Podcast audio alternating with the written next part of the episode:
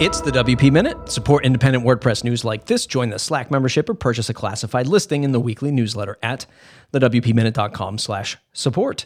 You know how it goes. Everything I mention here will be linked up in the newsletter and the blog post. Check out thewpminute.com for the links. The hot topic this week was diversity, more specifically, how it relates to the upcoming WordCamp Europe speaker lineup.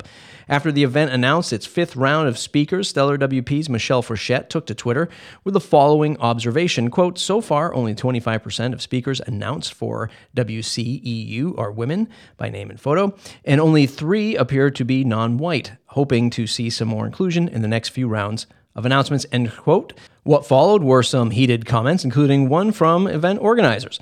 Quote, please stop being prejudiced and wait until all speakers have been announced. Thanks, end quote. It's worth noting that subsequent announcements have included more women and people of color. However, the tenor of the conversation for Frechette's thread has raised some eyebrows. To read more about the issue at hand, check out posts from Job Thomas, Diversity in Conference Speaker Lineups, and MasterWP's Rob Howard for WordCamp, The Challenge of Diversifying Tech takes center stage. Let's move on to those links you shouldn't miss this week. A new proposal aims to modernize WordCamps. In the near future, the events could be focused on a singular topic and a specific audience. The WP Minutes, Eric Karkovack spoke with Angela Jin, WordPress head of programs and contributor experience, to learn more. They discussed the current state of WordCamps and how these community cornerstone events might benefit from a change. This month marks the 20th anniversary of WordPress. As part of the celebration, the WP Minute Plus released a panel discussion about the software's biggest moments, hosted by David Bisset. The panel features Rae Morey, Jeff Chandler, Ken Elliott, and the WP Minute's Eric Karkovack. The guy's getting all over the place this month. WordPress 6.2.1 was released on May 16th. This version includes 20 bug fixes to WordPress core. 10 for the block editor, and a handful of security patches. And it also introduced an issue that breaks shortcodes used within the block theme templates.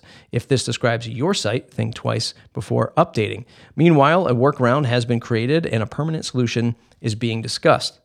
Last week, we reported on a reflected cross site scripting XSS vulnerability, and that has been patched. Uh, that has recently been patched in Advanced Custom Fields plugin. Sarah Gooding at WP Tavern reported that within 24 hours of the vulnerability's disclosure, attackers had begun attempts to exploit it. According to Ryan Barnett of Akamai Security Intelligence Group, SIG, malicious actors use code examples shared within the disclosure. It's recommended that users of the plugin update their installs immediately. Now it's time to take a look at some other interesting topics shared by our contributors right inside that precious grab bag. There's a there's a lot. This is a big bag. You'll be carrying around a big bag this week. That's all I got for you. WordPress has accumulated 13 default themes since 2010. To cut down on maintenance requirements, there's a proposal to retire some of the older themes.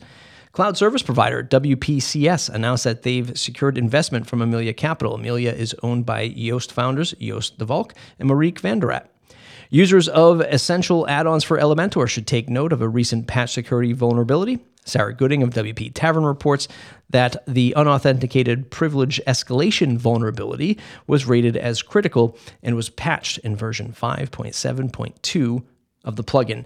Speaking of security, ever wonder what it's like to work in the field? Check out an interview with Alexander Concha, uh, an application security engineer at Automattic. The Kirki Customizer Framework plugin has found a new home. Founder David Vongries pr- previously announced that he was sunsetting the product and looking to sell. WordPress development firm Themeum has acquired the plugin and plans to keep it in active development. Gravity Forms has launched a new podcast called Breakdown. The show explores different ways to use the popular plugin and will feature a special guest. It's hosted by our very own Matt Medeiros. That's that's me. WordPress competitor Wix now offers support for headless website configurations. The service takes advantage of the growing popularity of headless installs with the ability to manage content from the Wix site builder. There's a difference between branding and marketing. Hazel Quimpo and Michelle Frechette discussed the topic on a recent episode of the Audacity Marketing podcast. Curious about the benefits of a four day work week? Social media toolkit provider Buffer have released data regarding the three year journey using the arrangement. New members this week, Adam Weeks, no pun intended. If you're not a member, go to the WPminute.com slash support to join. Thanks to all of the members who shared these links today Liam Dempsey, Michelle Frechette, Sam Munoz, and Courtney Robertson. Thanks to you, dear listener, for tuning in to your favorite five minutes of WordPress news every Wednesday. You can support independent content like this by purchasing us a digital coffee at the WPminute.com slash support. WPminute.com slash support. That's it for today's episode. If you enjoyed it, please share it wherever you do social media and jump on the mailing list at the WPminute.com